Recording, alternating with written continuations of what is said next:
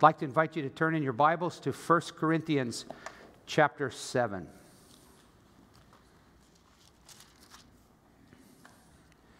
Think back to what it would have been. Yes, and if you don't have a Bible, please feel free to raise your hand. We have plenty of extras. We'll be glad to give you one or loan you one. Think back to when God first created Adam and Eve. What a privilege it was to be able to walk with God on a regular basis, to be able to ask Him questions. Have you ever, ever had that longing? I mean, I've had a longing at times to, to, to say, I'd love to just sit and have a conversation with Jesus. Pastor John used to have a, a cartoon that he would put on his door. It was kind of a, a contemporary idea. It was called Coffee with Jesus. And it would have Jesus sitting in a robe and it would have a businessman having a conversation. But ever since God expelled Adam and Eve from the garden, we don't have that direct line where we could talk to him and say, hey, what do you think about this, God? What should I do? But God, in his mercy, has, has done wonderful things for us by providing us the Word of God. It gives us direction. Without this book, no one could ever step into heaven. The Bible says, from childhood, the scriptures make you wise to salvation through faith in Christ. But in addition to, to finding our relationship with God by His grace through faith, which if you're visiting, that's the most important thing. We want you to, to find God through Jesus Christ and know your sins are forgiven. But once you have that, then, like Paul, we, we, we ought to be looking up and saying, Lord, what would you have me to do? Now, this is where it gets sticky because life is not all black and white. Life is, is, is, is not a series of this is always right, this is always wrong. But there are black and whites, and that's important. So God knew that his people needed to be reminded of his word. And so in the Old Testament, he raised up prophets and priests. And one of the primary roles of priests, in addition to offering sacrifices, was to teach the people the word of God. I'm not talking about priests as we think of them now, Old Testament priests. Malachi chapter 2 says this The lips of a priest should speak knowledge, and men should seek instruction from his mouth, for he is a messenger of the Lord of hosts. And so, God, in his kindness, has always seen fit to raise up what we would call spiritual leaders. They're not better, they're not more, you know, superior in their status with God, but their job is to walk before God and to share God's word and to tell people this is what the Bible says. And, and whether they're mad, sad, glad, or feel had, tell them the truth, the whole truth, and nothing but the truth. And throughout history, we've seen that even in the Old Testament, there were times that people didn't want to do that. They wanted to just kind of tell people what would make them happy. And so in Jeremiah, the prophet Jeremiah, God said to him, Those priests who are giving bad info, he said, if they had stood in my presence, they would have, they would have given my people the word of the Lord and turned them back from iniquity. But we fast forward and we go, okay, we're in the, we're in the 21st century, we're trying to figure out what's right and wrong. And what, what I want you to think about is that God has allowed us to seek out pastoral advice. And so, as we read this passage, it's really fascinating that Paul is going to say, Look, this is what the Lord commands, but now I'm, I'm going to give you my advice. I want to encourage you to think about this. Some of you rarely seek advice. But there's times when it's very wise to seek advice. In fact, in the book of Proverbs, it says, In multitude of counselors, there is safety. So there are a lot of decisions that we have to make in which the Bible doesn't have a commandment from God. But this falls into the category of what we would call wisdom. And some people are more biblically wise than others. That, that's, that's something that we should be striving for. So, what we're going to, I love the end of this passage because Paul is going to give us a pattern of how to give advice and even how to receive advice, pastoral advice. And it's on the subject of marriage. Now, let me remind you that in 1 Corinthians 7, this whole chapter is not primarily Paul's handbook on marriage, but he's giving pastoral advice on a very specific issue, and that is people were obsessed with changing their status right? And, and in the context, they were trying to change their marriage status, but that wasn't the only thing. They were trying to change their slave status or their religious status, their social status. And so we learned last week that God was instructing Paul to teach them the main thing should not be a desire to change your status, but, but really to have a grateful service to Christ. That should be our focus. Now, I couldn't help but think before we look at the passage today that pay attention to our society. If you haven't kind of been alarmed by the idea of how many people are, are trying to change their gender, I'm going to suggest that this is just another example of people being deceived into thinking if I change status, I'm going to be happy. And at the end of the day, one of the things that sociologists are finding uh, there was a study at Johns Hopkins, and they canceled their transgender program because part of the study was that they're finding that people are no happier. They're not finding what they were looking for in that. And so, as young people, uh, my wife was sharing with me an article she read in World Magazine. It was written by a Christian young lady who, as a young lady, was in rebellion against her parents. She was miserable, and so, and so she went through a sex transformation, only later to realize that that didn't solve her problems, and she was just as miserable. And as she came back to, to the Lord, she wrote this very helpful article to sort of help us to engage with people. So, so as we're engaging with our kids and, and they're facing these real questions, we can't just say to them, don't do that, that's wrong, but to try to help them think through what is it that we think that that's going to do. Well, the same thing's true of marriage. You know, what, what is it that makes you think that if you get married, you're suddenly going to be super happy? What does it make that would make you think that if you could only trade your spouse, then you would be happy? And so, the last part of this chapter, Paul's going to deal with the issue of singleness. And what we're going to learn today is he's going to suggest that singleness is in some ways better, but not always preferable. So, as we outline this passage, we're going to find that there are a number of reasons why Paul's going to say, My opinion is that singleness is better, but it's not always preferable. This is not a right or wrong. This is not a black or white. So, since Benjamin already prayed for us, let's get started, and we're going to begin in verse 25. He says in verse 25, Now concerning virgins, now some Bibles say unmarried. But, but the Greek word here is parthenos, the same word that's used of the Virgin Mary. So it does mean virgins, but here he's, he's probably primarily speaking here about um, young ladies who have not yet gotten married, okay, unmarried young women. And, and there's some interesting cultural studies about that.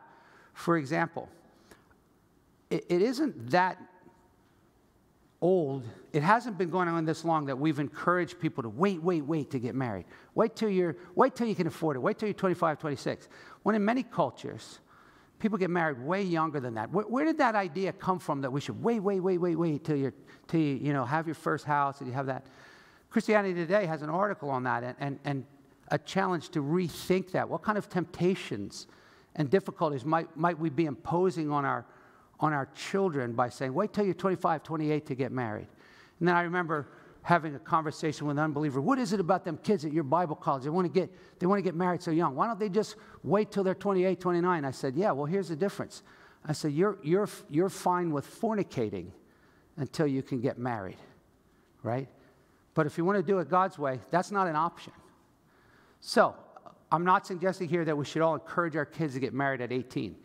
But Paul's going to give some advice on people that are wanting to get married, or perhaps here, some commentaries suggest that these are, and I clearly think this is going to come up. We don't, they didn't have engagement back then, but they had a contractual agreement called betrothal in the Jewish culture.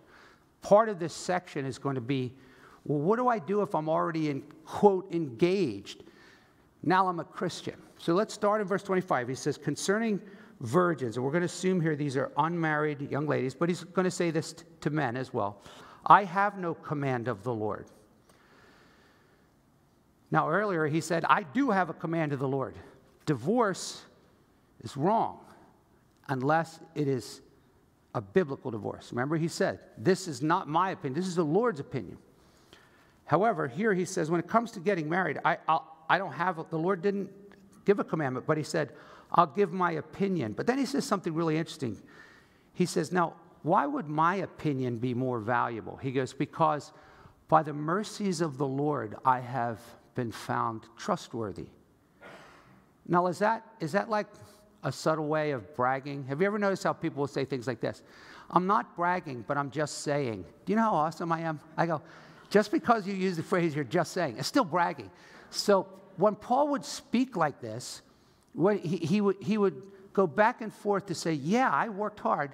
Yeah, yeah, I've got something to say here, but, but it's really God's grace. 1 Corinthians 15 10, he says, I labored more than all the apostles, but yet, not really me. It was the grace of God in me. And so, think of what he's saying here. He, he didn't say, as a, as, a, as a godly apostle who suffered much for Christ, my opinion matters. He goes, as one who, by the mercy, of, I've experienced such extraordinary mercies from Christ that have so changed my life that, that I think I, I, I probably have a little more than two cents on this matter.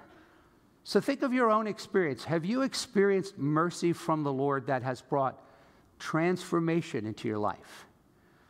And, and, and, and in that merciful transformation of your life, as you grow in God's grace, you will be able to, to provide better advice, wise advice. And so sometimes Paul would be staggered by the fact that God would use him. In 1 Timothy 1, he says, I was, the, I was the worst persecutor, but I found mercy from the Lord that he might demonstrate in me his perfect patience so that I could be an example to others. So he goes, I'm going to give my advice, but understand that I, the only reason I could put one word of good advice is because God has been very merciful to me. Anybody else feel that way? I'm glad that God's been merciful to me. So, verse 26, he says, Let me give my, my opinion then. And here's the kicker. I think he's going to say this Single, singleness is preferable, but optional. He says, I think then that it's good in view of the present distress that it is good for man to remain as he is. In other words, if you're asking for my advice, off, you know, this isn't the command of the Lord. My opinion is, I think singleness in this setting is preferable. Now, I, I, hate to do this, but I have to qualify here because technically it's bigger than singleness. Because there's a whole lot of people who are single, but they're sleeping around like it's their job, okay? So I'm to change the word here. I'm to say celibacy, not just singleness, but single celibacy is preferable. You go, well, why, Paul? I thought it was not good for a man to be alone. So, what he's going to do for most of the rest of this chapter is explain reasons why he thinks in this time it's probably better to stay single. You're like, I don't want to hear this. I don't want to stay single. He's not trying to tell you that you can't get married. All right, let's see what he says. The first reason why singleness is preferable but optional is he's going to tell us. change my page here.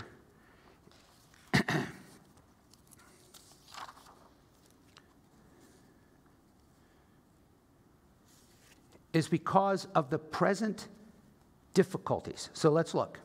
He says, I think that it's good in view of the present distress. Now, that particular phrase has, has brought all kinds of discussion for years among the church because it's like, what's he talking about?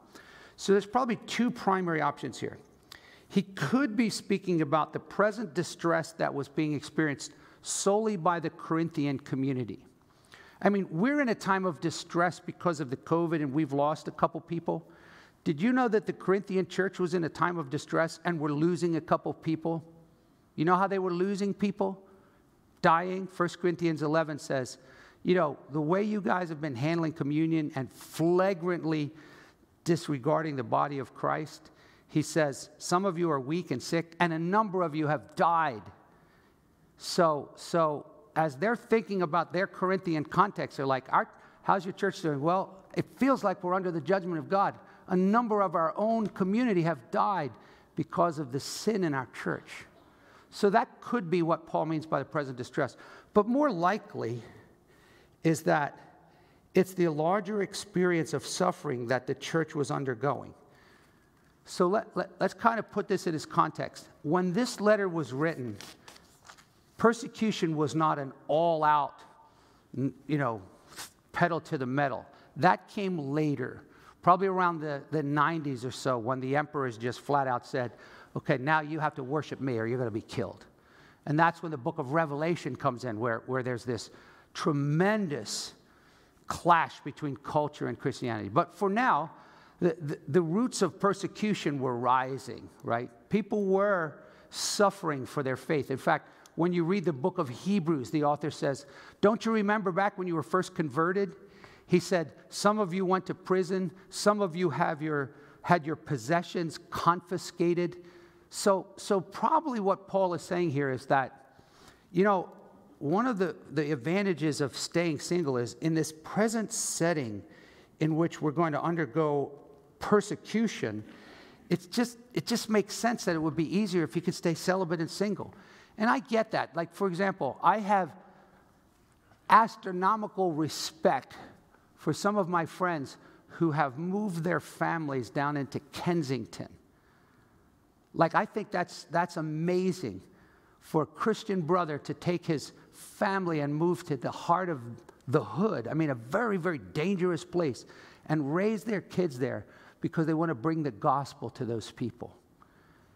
Personally, I would think if I felt the Lord leading me to, to, to, to, minister in Kensington, and who feels the Lord leading them, right? Everybody feels the Lord leading them to plant a church in Hawaii, right? But, but the point would be, it would make sense, and I've thought about this. I would be far quicker to say, I'll go down there as I was a young man. But as I thought, raising my daughters there? What, what faith and courage for people who do that? And so it just makes sense for Paul to say, you know, if you're, if you're, if you're celibate, you don't have to worry about protecting your wife or protecting your kids in view of the present circumstances. Now, would that be today? I don't think so, not in American culture. Although, don't we all go, man, I would hate to be a kid growing up now, right? I mean, maybe we will reach a point where we'll be telling American Christians, you know, I think right now it's so terrible in this country that if you can stay celibate, I'd advise you to do that. But I could suggest that probably in some countries like Syria and Lebanon, as Pastor Austin and the others are bringing us reports of the, the suffering those Christians are experiencing, that this would have been more relevant. Like they would understand what he means by the present distress. All right, so that's the first reason. So, in light of that, he says in verse 27 Are you bound to a wife? Don't seek to be released. Are you released from a wife? Do not seek a wife.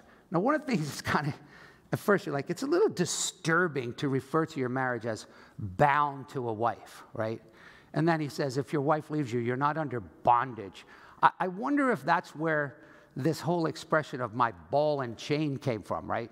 Dang, I'm bound to somebody. Like, I don't think he's, he's, he's intending to project that, that being married is like, dang, I've got to ask my ball and chain. But, but there's a sense in which God binds your hearts together into oneness. So when he says in this verse, Are you released from a wife? I, I don't particularly think that's the best translation. The word literally means loosed. And some suggest he's talking about divorced people. Some would say it's from uh, widows, you know, you're released from your wife because she, she died. Probably he may be talking here about single people who may have broken their betrothal, because this word released from a wife is never used anywhere else of divorce, okay? But his point is singleness is preferable because of the, the present distress. However, this is where he's saying, look, this is just advice. Look at verse 28. If you should marry, you have not sinned. And if a virgin should marry, she has not sinned. But then he's going to throw his advice back there. Yet, such will have trouble in this life, and I'm trying to spare you. Parenting 101. When we are sharing with our kids why they don't think this is a good idea to pursue that option. Here's why I don't think you should be doing that. And then they go, Well, didn't you do that? And then what do we say? Yeah, and look at the damage it did to me. I'm trying to spare you. I'm trying to advise you that I don't think this is a good road for you to go down. I'm trying to alleviate your pain. And that's the hard thing about instructing our kids, right? Is to say to them, I'm trying to save you from trouble. Listen to me. And this is what I think Paul's saying here. He goes, I'm just trying to spare you from unnecessary pain. But let's mark this down. For two Christians who have not been married, because there's lots of other ramifications how they're married, but let's just say two Christians to get married, if they're both professing believers, Paul goes, underline this, you have not sinned, right?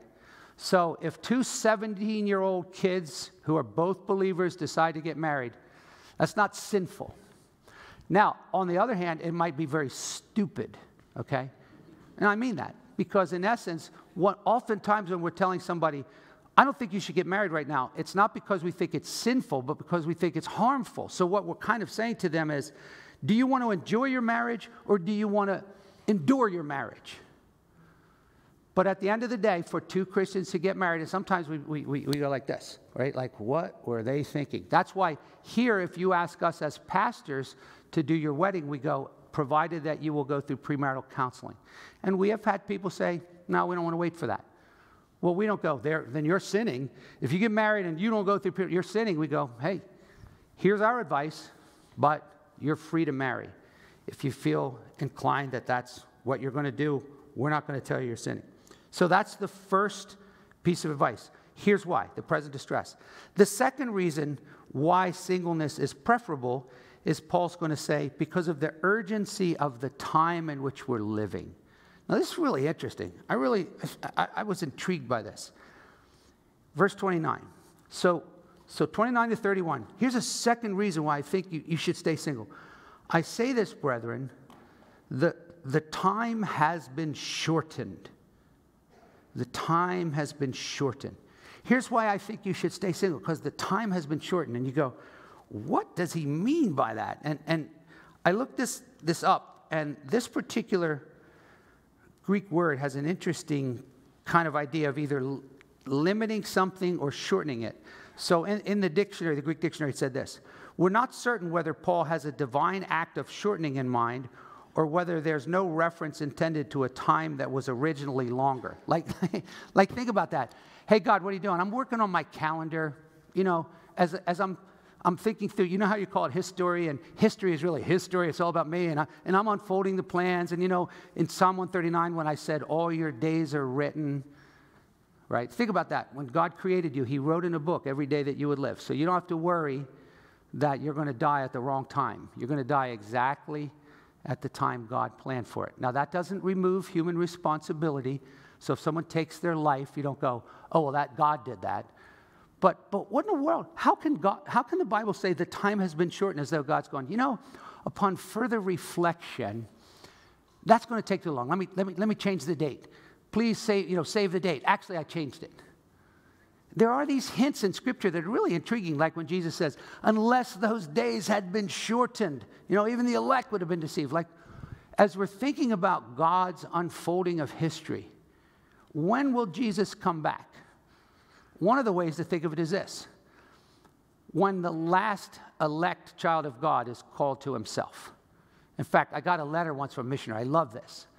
You know how we, we try to come up with new ways to end it? In Jesus, usually if it says, in Jesus' love, that usually means, I don't really like you, but Jesus loves you because I, you know, I'm only kidding.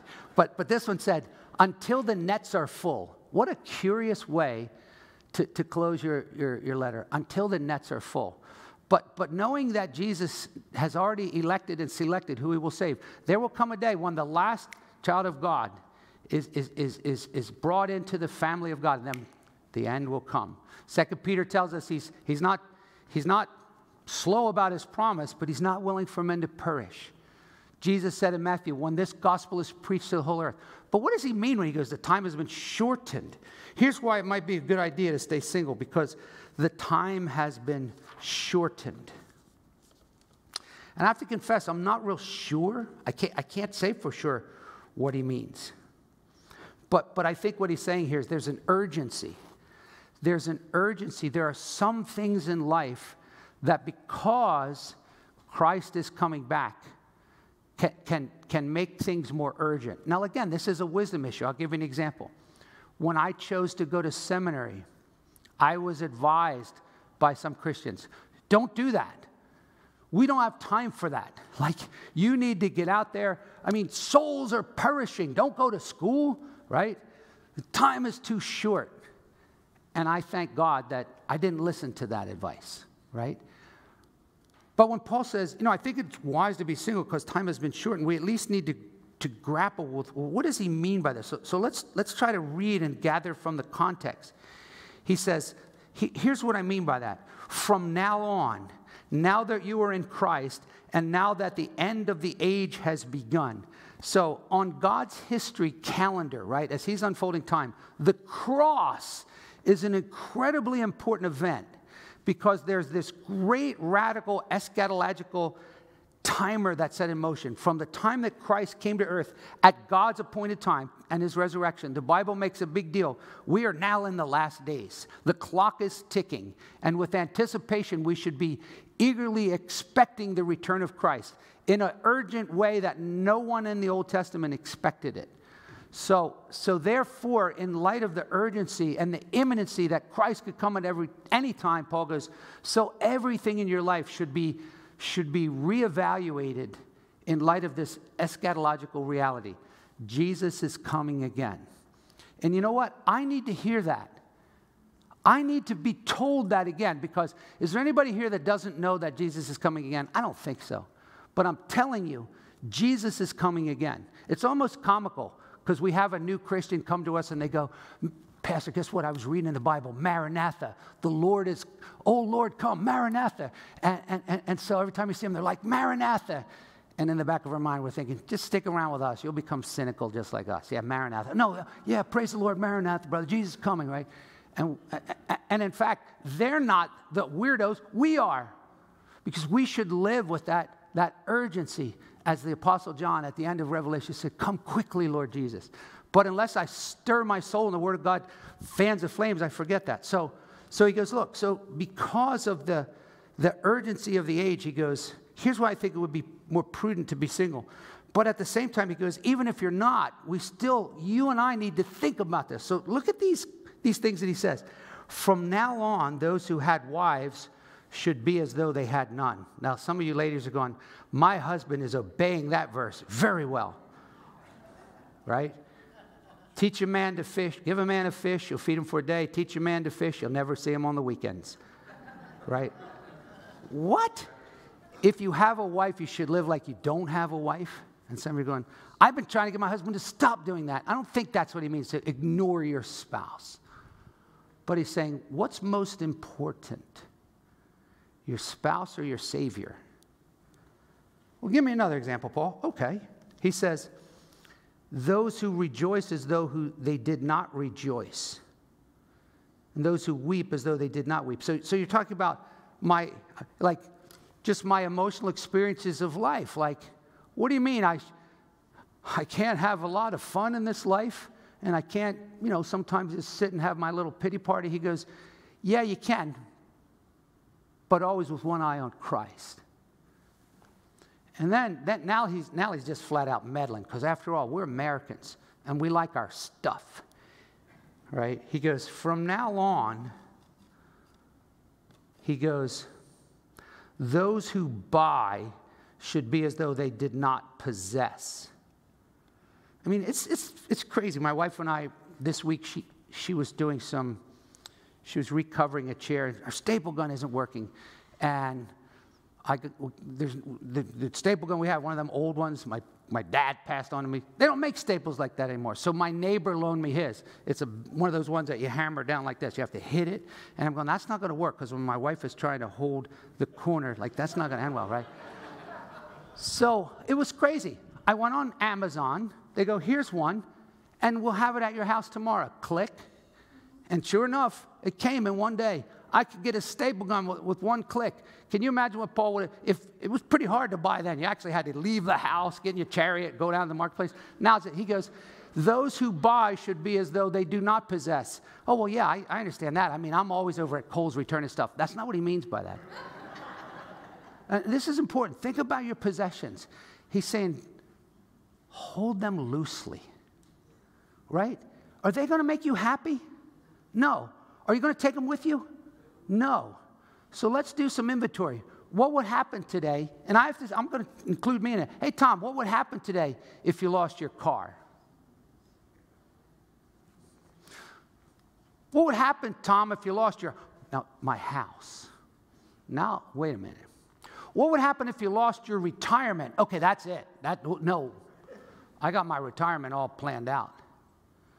God's gone, all of your possessions, hold them loosely. And you want to know why? Because we might lose them. And we all need to be reminded of that. The Bible always talks about possessions by saying they could be here today and gone tomorrow. The Bible says, never fix your hope on the uncertainty of riches. The reason why people were jumping out of buildings in the Great Depression when the stock market crashed is because that was their life. If I don't have my money, what's life worth? And I can tell you right now, as Americans, it's awful easy to, to find all of our security and our happiness in our possessions. If I'm sick, I got really good insurance. If I'm lonely, I got plenty of money. I can find friends. If I'm bored, I got lots of, you know, discretionary money to buy a new toy or to go on another vacation. And Paul's going, Is that really going to make you happy? All right, most painful. What if you take my wife, Lord? Or my child? Right? Jesus said, Build your life on the solid rock. So if the storm comes, right, you won't be destroyed. Now, it doesn't mean we're like, oh, my wife passed or my, my child passed. Oh, well, you know, case around, around. No, of course not. We would, we would mourn with, but is our entire happiness and existence found in our stuff, in our possessions, in our family? We all need to uproot all that stuff and say, Lord Jesus, root my heart in Christ alone, because that's the only way it's going to be well with my soul when Satan should buffet and trial should come. So there's an urgency to the way all Christians should live, single or un, unmarried, or single or married. He said, so here's my point. He said, if you use the world, don't make full use of it, for the forms of this world, for the form of this world is passing away. So you're like, oh, so what are you saying, Paul? I have to sleep on a hard bed and just eat lousy food because, sheesh, none of this stuff lasts. No. The Bible says God has created all things for us to gratefully enjoy. Go on your trips. Eat your food. Rejoice with your family. Be thankful. Hardly a week goes by that my wife and I don't say, Man, I thank God for this house. We have a nice house. It's not, it's not going to win any mansion awards, but I, I love my house. And the book of Ecclesiastes talks about that. You know, just rejoicing in what you have. But all of that within the construct of saying this, but I don't need these things to be happy. And these are not needs, these are privileges. The Bible says, having food and covering, we should be content. Everything above that is a blessing. So Paul says, the form of this world is passing away. And I need to remember that. If my focus is just running with the, the rest of the bulls and living in the throng and getting our stuff and paying the bills, and, uh, and Paul goes, this stuff's all passing away. Christians are different. You ever pay attention to the movie The Chosen when they run that thing in the beginning? They got that cool song, and there's all these fish swimming in one direction but they got a few fish swimming in the other direction. That's us. First John chapter 2 says, Don't love this world and the things of this world because all that's in this world, the lust of the flesh, the lust of the eyes, pride of life, all of that stuff is going to pass away. And the world is passing away. They're all on the fast track to the lake of fire and they don't even know it and they don't even care. But if we've been brought to Christ, it says, But those who do the will of God abide forever. So this is just a good reminder to us as Christians is that we need to reassess our values because the world is passing away. There's an urgency to this age. Well, the third reason why singleness is preferable is I, I made up a new word. Can, can I share it with you? Christofocus. Christofocus. Christofocus is a term that I just came to my mind to, to try to say this. We should every day have our mind and heart fixed on Christ. And trust me, that doesn't come by accident. So we are exhorted in the Bible, Colossians 3:1. Since Tom, you have been raised with Christ, set your affections on things above where Christ is. Okay, that doesn't happen by accident. That's why we spend time with the Lord so we can so we can lock in our Christo focus. Hebrews chapter 12. Since we have this great cloud of witnesses, let's lay aside the things that encumber us, run with patience the race set before us, fixing our eyes on Jesus, Christo focus. Every day, early on when I get out of bed, how long till you dial in your Christo focus? Does he even come across your radar? Or is it not till you had three cups of coffee and it's 11 o'clock in the morning? The Bible says, from the rising of the sun to the going down of the same, the, the same, the name of Jesus should be praised. praised. So, what can I do to keep my focus on Christ? Spiritual disciplines are important, asking God to help us. But I think that's Paul's point here. He, he, he's saying, listen, whether you're single or married, the most important thing is, is to not be distracted from your Christo focus. How are you doing on that? Because I'll tell you, this, this challenges me. So Paul goes, here's why I think it's a good idea to be single, verse 32. I want you to be free from concern. One who is unmarried is concerned about the things of the Lord how he may please the Lord. But the one who is married is concerned about the things of the world, how he may please his wife. And he's divided. And the woman who's unmarried and the virgin is concerned about the things of the Lord, that she may be holy in body and spirit. But one who is married is concerned about the things of the world, how she may please her husband. And I'm saying this for your benefit, not to put a restraint upon you, but to promote what is seemly, to, dis- to secure undistracted devotion to the Lord. The opposite of Christofocus is distraction. Now, let me tell you what he's not saying here. Being married is a big distraction. But he said, it can be a big distraction. You know what perhaps was the most convicting part of this passage? He goes, Now, think about these single versions. They're, look at verse 34. They're concerned about how they can be holy in body and spirit. Well, yeah, that, that's like a select group of Christians, this, these little nuns. They're all about how holy they can be in their body and spirit. Eh. You know what that text is saying? That should be you, Tom. Your primary concern should be your relationship of undistracted devotion to Christ. And you should be thinking regularly about how you can be holy in your body and spirit. How often do you and I think that way? 2 Corinthians 7 1 says this Having therefore these promises, beloved, let us cleanse ourselves from everything that defiles our flesh and spirit, and let us pursue holiness in the fear of God. Does that sound like your best life now? Does that sound like American Christianity as a general rule? This is radical, but it's but it's what Christ wants and has for us. And it can only be done through the Spirit of God as we're in the Word and in community, growing and loving each other. And so try to make that a, a, a higher priority in your life. That whether you're single or married, is your focus on pleasing the Lord. There's all kinds of analogies. Paul uses the military analogy. He goes, if someone's enlisted in the service, he doesn't entangle himself with the stuff horizontally so he might please the one who enlisted him. So, so let's, let's, as a church, pray for one another. And as we're raising our kids, don't just tell them to be Christo focused, show them what it means. Show them what it means to have the mind of Christ and to try to constantly be thinking, what would the Lord say about this? What would the Lord want us to do? How does this relate to my relationship with Christ? Good stuff.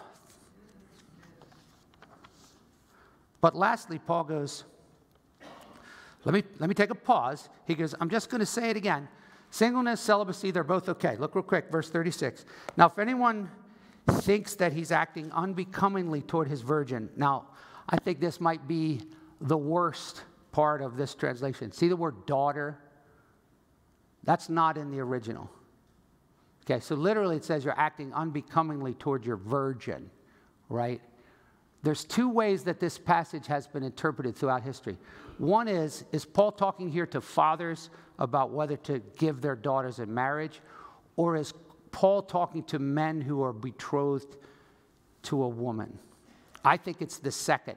So in, in the older New American Standard, any word that's in italics means it's not in the original. So I don't think he's talking about a dad. I think he's saying here, hey, if you're, if, if you're betrothed and, and you know, you're having trouble controlling your passions, get married.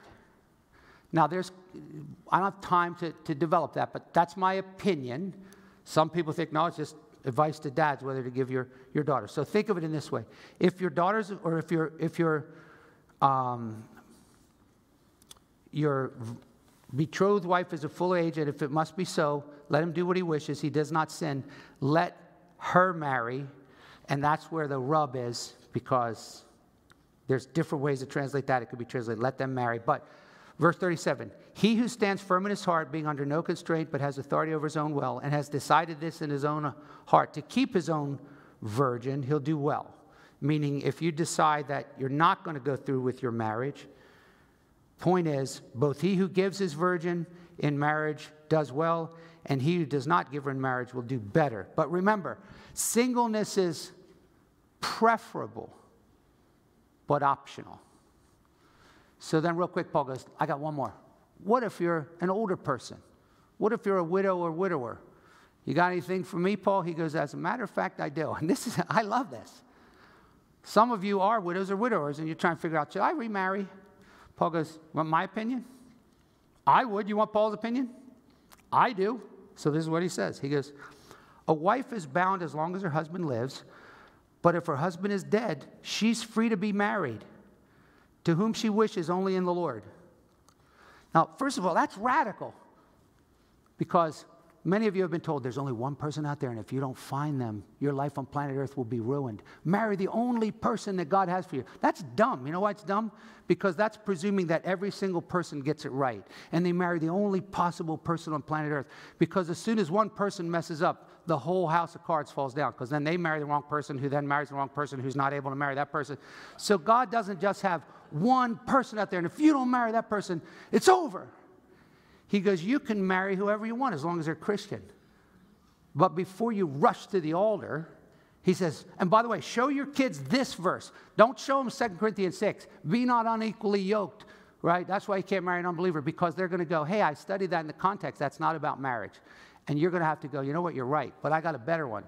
You're free to marry only in the Lord. It's not optional. It's a sin to marry an unbeliever if you're a Christian. But here's his, here's his opinion, and we'll close. He says, In my opinion, she's happier if she remains as she is. He goes, All things considered, this is just my opinion. I think you'll be happier. And I've seen it both ways. I've seen people who remarry and are extremely happy. I've seen people who remarried and wish they didn't. Okay?